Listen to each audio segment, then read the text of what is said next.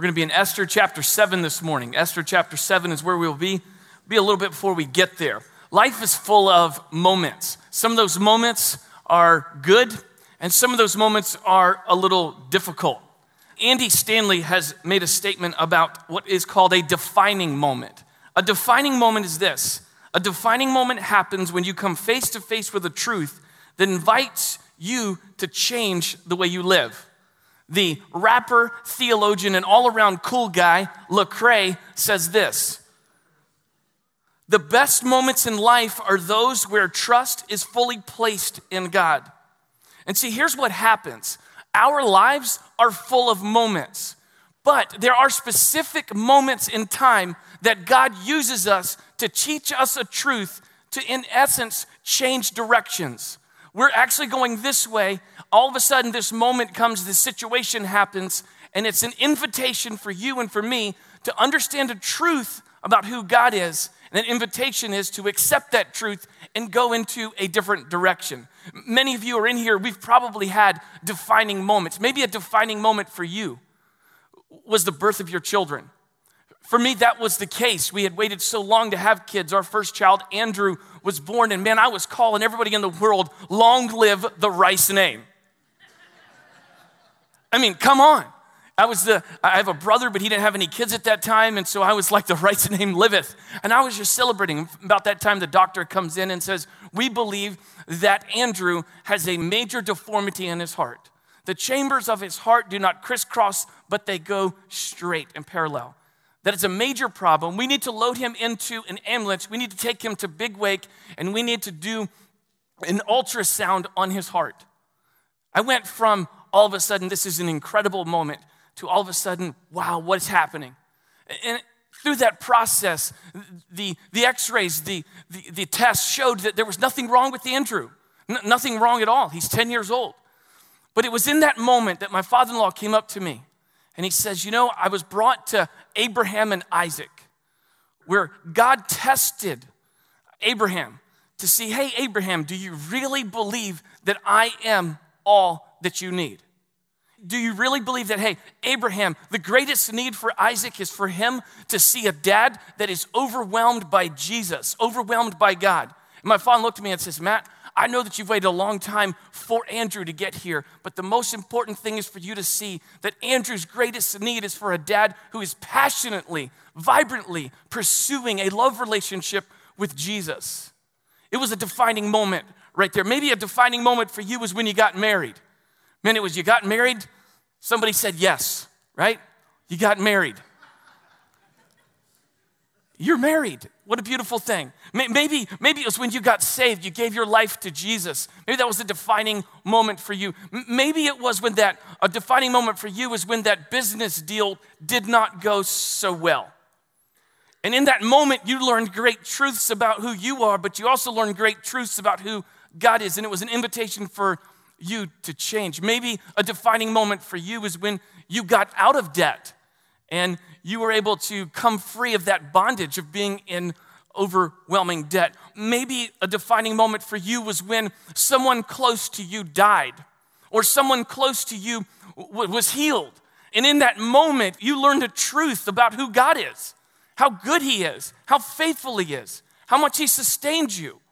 And it was in that moment where maybe you doubted or maybe you questioned, and the invitation was to come and, hey, I want you to change directions based on this truth that I'm now revealing to you.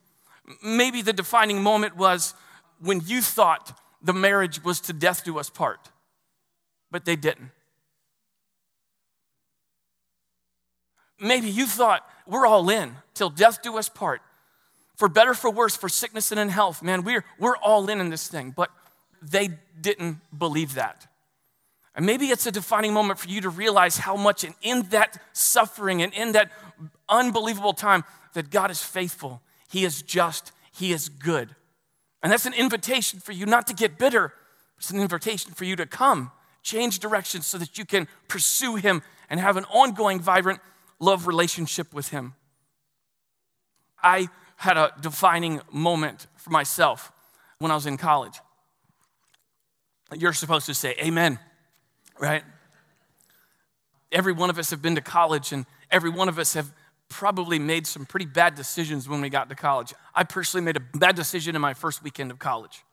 My first weekend of college, I grew up in South Windsor, Connecticut, and I thought, man, this is awesome. First week of college, I'm going, I was the kid in high school growing up in South Windsor, Connecticut, that went to, I don't endorse this, I went to the parties and I took the kids home so they would get home safe. And I got to college and I got mad at that and I got frustrated at that. And I said, I'm in college, I'm free. And here's what I said I'm gonna drink. I'm just gonna drink that weekend. First weekend in college, went to Gardner Webb University in Boiling Springs, North Carolina, a Christian school, to, for that matter, right? and so you can find sin anywhere, right? And so here it is. I'm at Gardner Webb University. I've got this motivation in my life. I am going to go drink. Matter of fact, I've never drank before in my life, and I'm just going to go figure out what to do because I really don't know what to do. And so I ended up in a dorm room with a bunch of guys, bunch of girls, and we just sat there and I said, okay, now, this is what you do when you're experiencing experience. I drank vodka and I chased it with Gatorade. So, oh, you've done that too. Who in the world does that? Obviously, us, right? And so here's what happens. About that time, knocking on the door. RA, open up. I'm like, uh oh. So we went to the door, we hid our little stash, we put the girls because it's Christian college. Can't, girls can't be in the room only on certain times, and so the girls were in the closet. We closed the door and all that kind of stuff. And here we are. Here we are. And, and all of a sudden, all of a sudden, we opened the door and it said, "We think you're drinking, and we think you got girls in the room." And we were like, "Nope, sure don't." Isn't that awesome? You just cover up sin with more sin. You just cover it up with more sin. Close the door. The girls jumped out of the first floor window good old Gardner Webb University, uh, Spangler dorm. They jumped out of the window, and he says, I was standing there, I saw the girls leave. You got alcohol, we're writing you up, you're going to see the dean. Wow. How do I explain this to mom and dad? You don't explain it to mom and dad. You pray for the good Lord to give you grace to get through this situation. And so here's this time. Here's, this, here's, here's what happened. I uh, got advice from this guy named Kevin Qualls. He's actually my brother in law. That's a really funny story. So, anyway, he's my brother in law, and he said, Man, you're just going to have to just, just, just stand, stand before the, the dean and just be honest. And so, man, I dressed up. I had, a, I had a tie on. I sat in front of him. First weekend at school, I hadn't even been to class yet. I hadn't even gone to school yet. If you were to ask me two weeks before why I went to Gardner Webb, I would say, because I want to go to a Christian school and I want to pursue Jesus. And two weeks later, I'm in front of the dean because I got in trouble for alcohol. So I'm standing in front of the dean. We're there 15 minutes. Where he's looking at us, we're looking at him. The RA who caught us did not show up. And the dean looks at me and he says, You know, when, when this happens in a court case, if the prosecuting attorney does not show up, sometimes they throw the case out. And he took his hand and he had my file, uh, a file. And right next to his desk was a trash can. And he took that file and he slid his hand and the file fell in the trash can. He says, Don't ever let me see you in here again. Don't ever let me see you in here again. Make good decisions. I'm gonna tell you right now, that changed the course of my college career, right there. Right then and right there, I can tell you right now that that was a defining moment for me in my life. It was, my life is full of moments, your life is full of moments, but there are certain pieces of your life where God shows up in a real way to invite you to listen to a truth about Himself, and He invites you to change your course. And life is full of moments, but there are specific times where He invites you to learn a truth and change it. This is what Mark Driscoll said.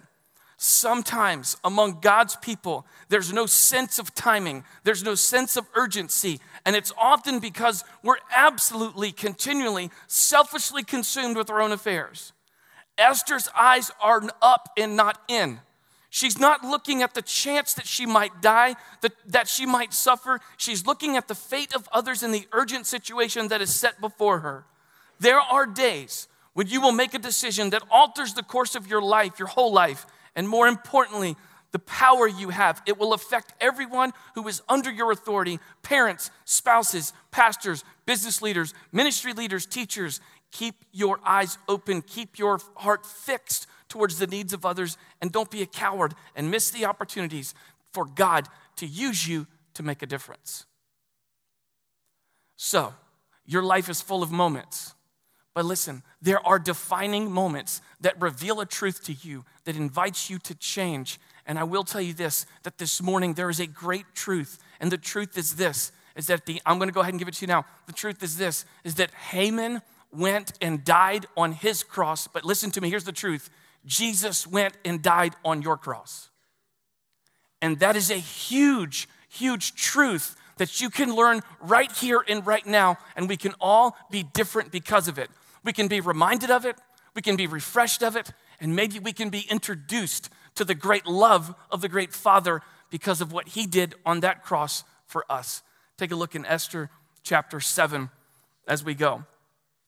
As I said, I believe that Esther, Esther chapter 7 is really a defining moment in line of the whole book, the entire scope of the book. I believe it's, it's, it's great truth that's realized that there's a defining moment for Esther and there's a defining moment for Haman. And I believe today it could be a defining moment for you, for what you hear today.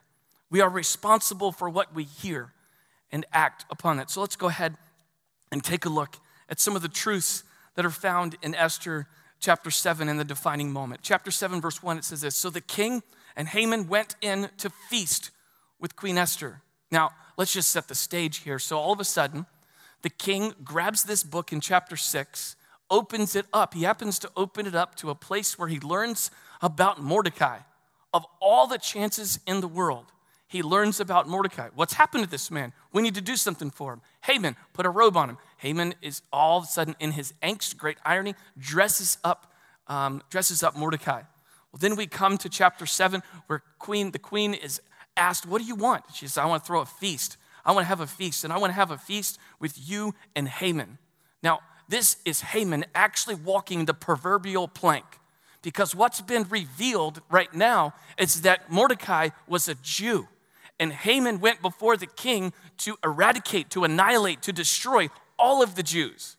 And so you can picture Haman in his great prideful state. I wonder if he's going to repent. I wonder if he's going to change. Because as I read my Bible, Haman had the opportunity to change, to, to repent, and to come clean. We'll see if he does by the end. Here it is. In verse 2, it says this And on the second day, as they were drinking wine after the feast, the king came again to Esther. Now, here's the deal. Let me just set this in, in stone for, for you, for all of us. Here is Esther at her banquet. She's throwing the banquet. You would think that she would initiate some of the conversation that's going to take place. But here's where Esther is spiritually. Esther is spiritually as she's beginning to trust not only in the providence of God, but the timing of God. She sits there to the banquet and they're, they're coming to the banquet, they're at the banquet, and on the second day, the king initiates the conversation because here's what's taking place in Esther's life. She has a great trust in the timing and in the providence of God. Do you? Esther doesn't come into this banquet and start running and going. Many times, a lot of us will go into a situation and we want to fix. I'm a fixer. If you're a fixer, you know what I'm talking about. You come into a situation and we want to fix, we want to change, we want to grab the bull by the horns and let's go, let's take care of it. Esther is overwhelmed by the grace of God. She's overwhelmed by the grace of God. It's evident that her life is changing. And here's what happens she calls a banquet and she trusts God to initiate the process. She trusts God to initiate the process. Look at verse 2. And on the second day, as they were drinking wine, the king asked her a question. What is the question? What is your wish, Queen Esther? It shall be granted you. And what is your request? Even to the half of my kingdom, it shall be fulfilled. Now, let me just tell you this right now. I am, I am, I am a type 1 diabetic. If the king is asking me at a feast, what in the world is your wish? I believe we're gonna eat these in heaven. Hot, Krispy Kreme donuts. Amen? All day long. I have all the insulin in the world that I need, and I'm just eating Krispy Kreme donuts nonstop. That's my request. Okay, here's Esther. Here's what Esther's doing. Esther comes in, and the king looks at her and says, What is your request? What do you want? She says, Well, let's take a look at what she says. What is your wish, Queen Esther? It shall be granted to you. Verse 3, here is the key. Then, listen, many of us, look at verse 3, it says then in the ESV. Many of us would really save ourselves great pain if we just waited to respond with a then. If we just waited on the then, if we just waited on the timing instead of jumping in front of God, instead of walking with Him and allowing Him to lead us and trusting His sovereignty. And here's what Esther Esther is overwhelmed with not is understanding that there is no substitute for the timing of God. There's no substitute for that. And she's resting in that and she's trusting that. And then here comes verse three. And verse three really unveils the defining moment of her life. Okay, here's the decision that she has to make. If I reveal to the king that I'm a Jew, I could die. If I reveal to the king, by the way, that's her husband, that's really strange, but that's really, their, their relationship is really strange. But she sits here, she sits here, and she all of a sudden, she's got this great dilemma faced. She's great dilemma she's faced with. And what is the dilemma? The dilemma is here. I could be quiet. I could just have a personal relationship with God and just walk off into the sunset and not, not tell anybody, not talk to him about anybody, just walk off and be private. But here's what happens in Esther's life she gets overwhelmed with the providence of God, she gets overwhelmed with the sovereignty of God, that she steps up with great responsibility. Listen, we heard what Ben, what, what Uncle Ben told Spider Man. With great response, with great power comes great. Oh, come on. With great power comes great. And so here is Esther overwhelmed. Over, Esther is overwhelmed. She's overwhelmed with the sovereignty of God, with the leading of God, that she steps up to the plate and boldly says, Yes, I want a personal faith. But not only that, I want a public faith to where I can step up and represent those who can't represent themselves. Take a look in verse 3 how it comes. Verse 3 says this Then Queen Esther answered, If I have found favor in your sight, O king, and if it please the king, let my life be granted me for my wish. And listen, here's where, here's where it comes. And my people for my request. There's there she goes. I'm not going to have a private faith. I'm going to have a public faith. This is the defining moment. I've seen how God has orchestrated everything to take place to put me in this place. I am queen of Persia. I have an opportunity to step up and step out because here's what she realizes that God sovereignly positions and place sovereignly positions and places people for his glory. And you're no different than that. God sovereignly positions and places you what? For his glory. For your good and his glory. And Esther comes face to face with this reality. And not only, not only does she believe it, but she stands up and represents. Keep going in verse 4. Verse 4 says this For we have been sold, and my people to be destroyed and be killed and be annihilated. She uses the same words that Haman used to the king sold, destroyed, killed, and annihilated. And then she comes back and she reasons with the king. She understands who she's talking to, she understands the audience that she's with, she understands the process. And here's, here, here it is in verse verse 4, it says this If we have been sold merely as slaves, men and women, I would have been silent, for our affliction is not to be compared with the loss of the king. Esther demonstrates great respect for a man who does not deserve it. But she understands that the word respect is like the word agape, and that is it's unconditional. And a lot of us have learned that in marriage. And I would say this King has not given Esther a reason to respect him, but she does. And then I would also say, men, if you're here today, give your ladies a reason to respect you. Sometimes you say, well, she won't follow, she won't follow. Well, you know what? Are you living in such a way that, that earns her respect? Matt, you're saying, oh, you just stepped on my toes. Well, put the other one out there. I want to step on both of them.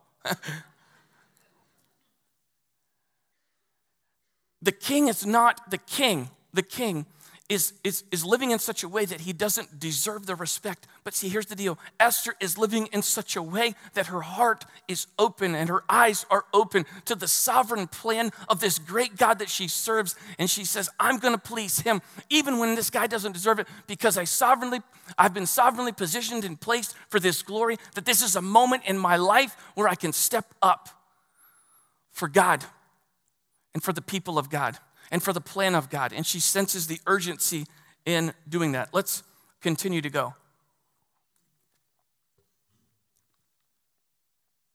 Look at verse 5.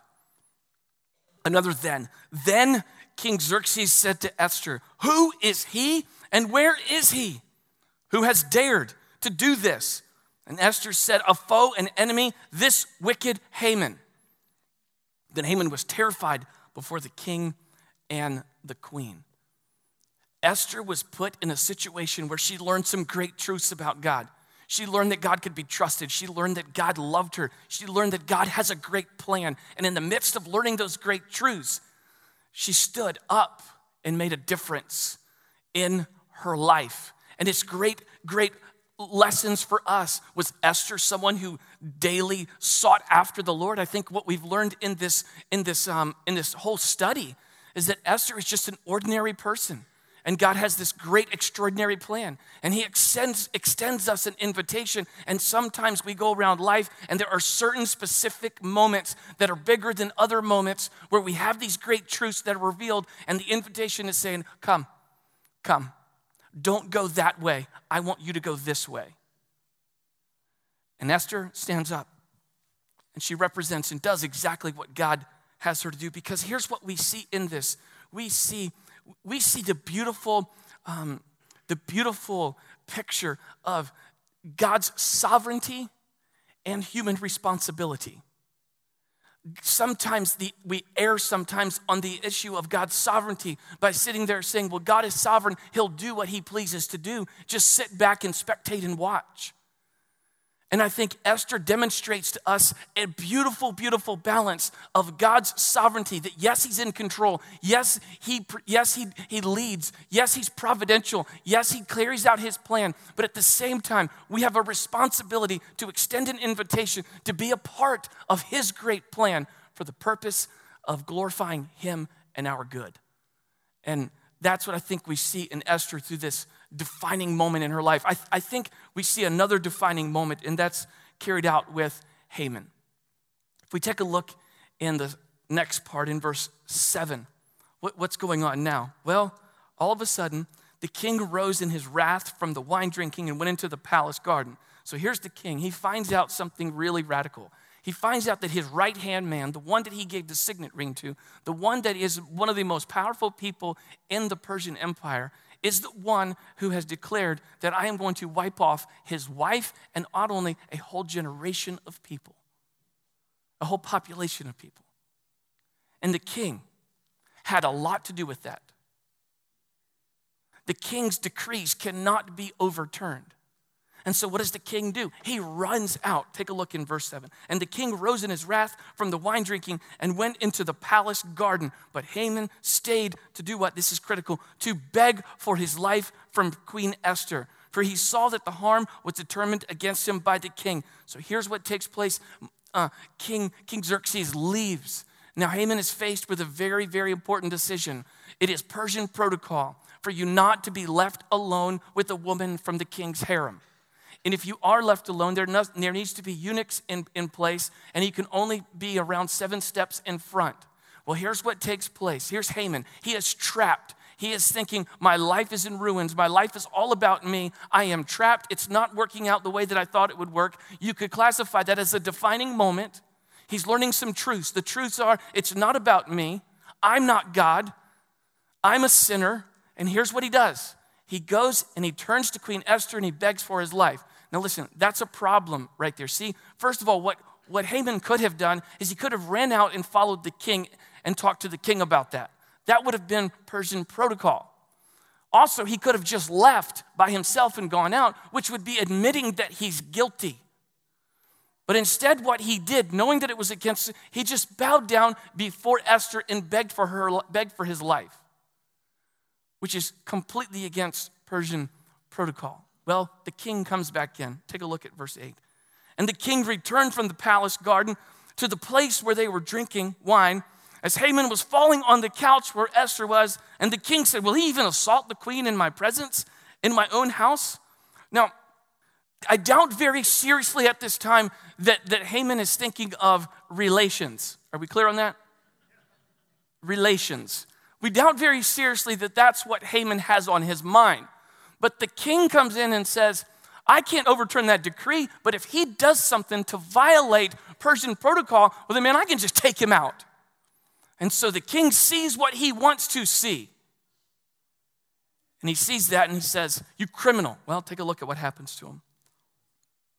As the word left the mouth of the king, they covered Haman's face, which is, in essence, he's a criminal. Then Harbona, one of the eunuchs in attendance in the king, on the king, said, Moreover, the gallows, moreover, the gallows that Haman has prepared for Mordecai, whose word saved the king, is standing at Haman's house 50 cubits high. And the king said, Hang him on that.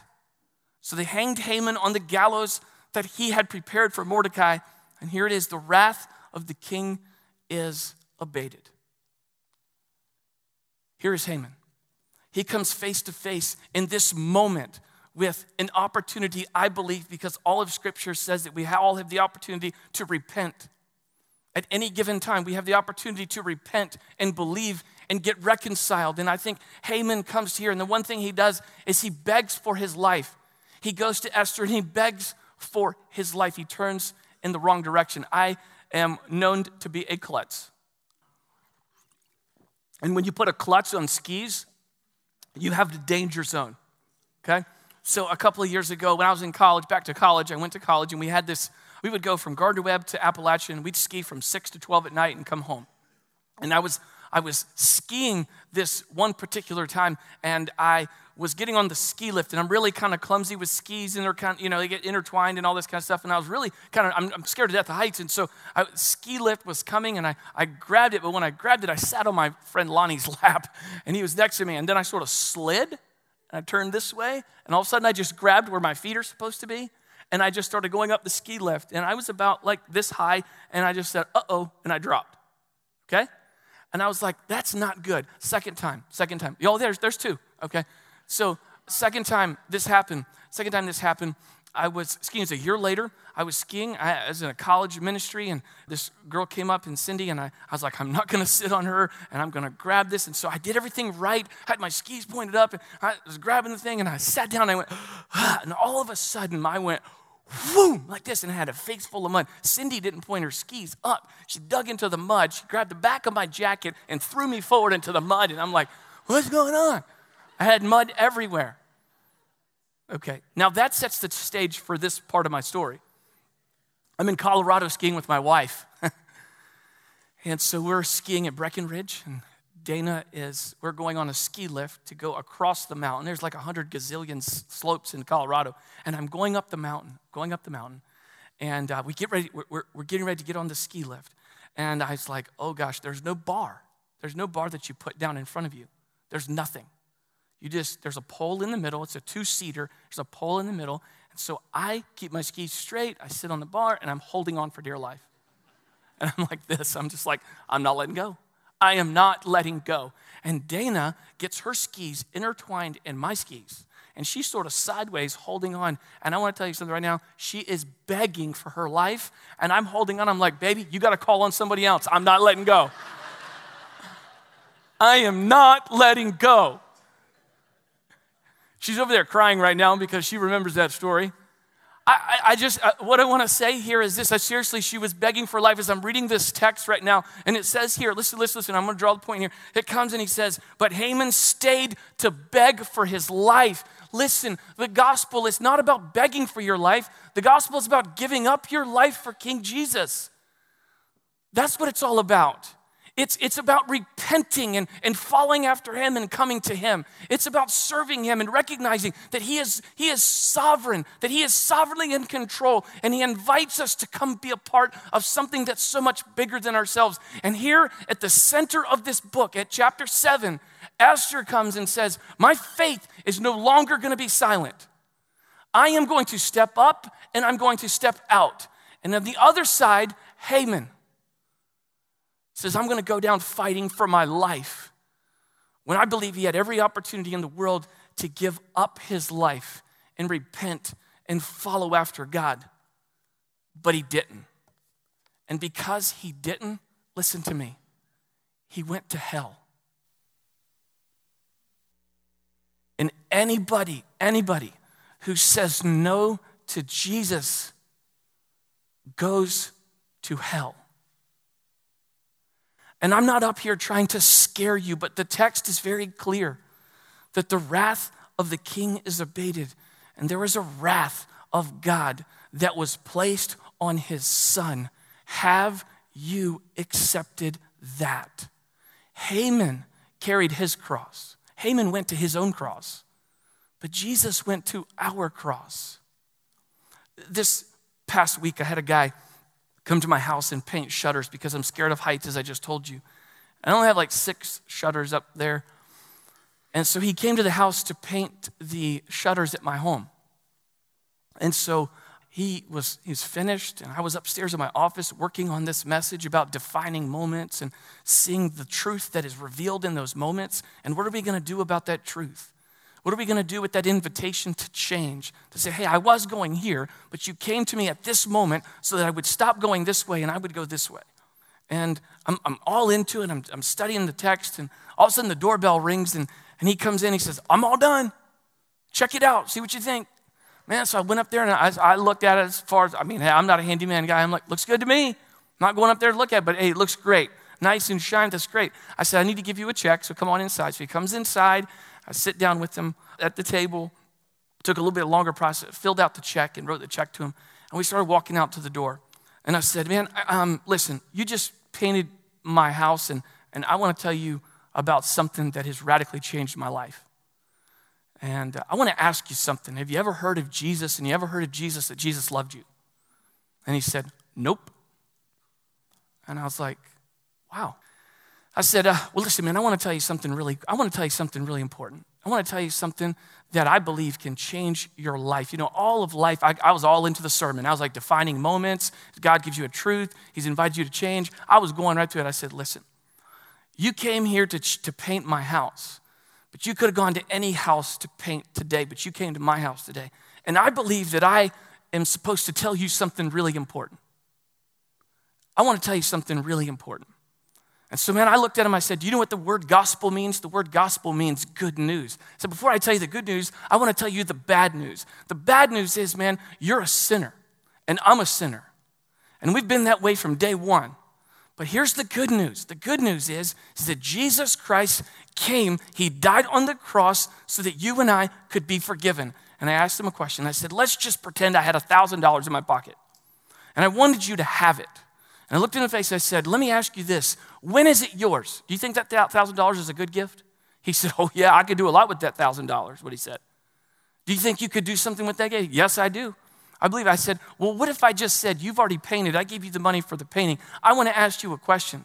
When is that $1,000 yours? When I give it to you or when you accept it? And it was like the light bulb went off. He said, It's mine when I accept it. He said, Man, I've never heard anything like that before. That's awesome. He kept saying over and over again, Wow, wow, that's awesome, that's awesome, that's awesome. I was like, Well, listen, man, you can get in your car and you can make a decision to follow Jesus, or you know what? You can do it right here on my steps. You can, you can say, Yes, I want to follow Jesus right here, right now. He said, No, I think I'm going to get in my car and think about that. I said, Okay. Close the door. 10 minutes later, the doorbell ring. I'm like, Oh, sweet Jesus, this is going to be the greatest sermon illustration in the world. This is going to be the greatest celebration of my life. And here's what happened. Listen to me. He rings the doorbell. He looks at his phone. I woke up with great excitement, great excitement, thinking that, man, maybe he learned that truth and he would accept that truth. And I opened the door and I said, Do you? And he said, I forgot my cell phone. now, I laughed at that too. But I'll tell you, last night, as I was going through this and praying through this, it gripped me like I've never been gripped before in my life. Because here he was presented with this incredible truth that Jesus loved him, that he died for him, and has, wants to have a relationship with him. And here's what he said I just want my cell phone.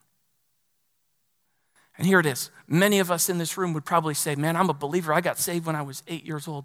Maybe right now you're struggling with behavior modification, that when you talk about salvation, you talk about what you do rather than what God has done. Maybe you're in here right now and someone brought you, you're out, this is the first time you're ever here, and you don't know Jesus. And I would sit there and tell you this right now repent and believe. You will be on the journey of a lifetime. Repent and believe that this right here, this moment, could be a defining moment for you to say yes to Him.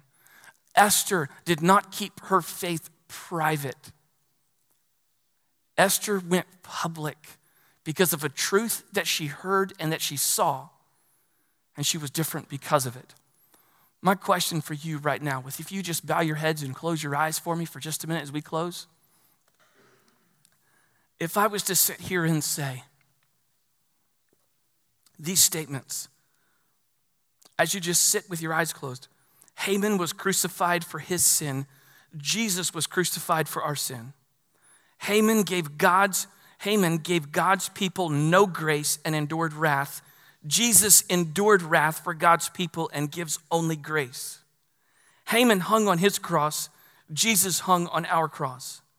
Jesus saves all who call upon him and repent of their sin defining moments or special moments where you come face to face with the truth that invites you to change. What truth have you uncovered or heard for the first time this morning? Is it that, man, you are a sinner and in need of a Savior? Then I would invite you right here, right now, to just call on God the best way you know how to say, I'm a sinner and I ask you to save me. And do that in Jesus' name.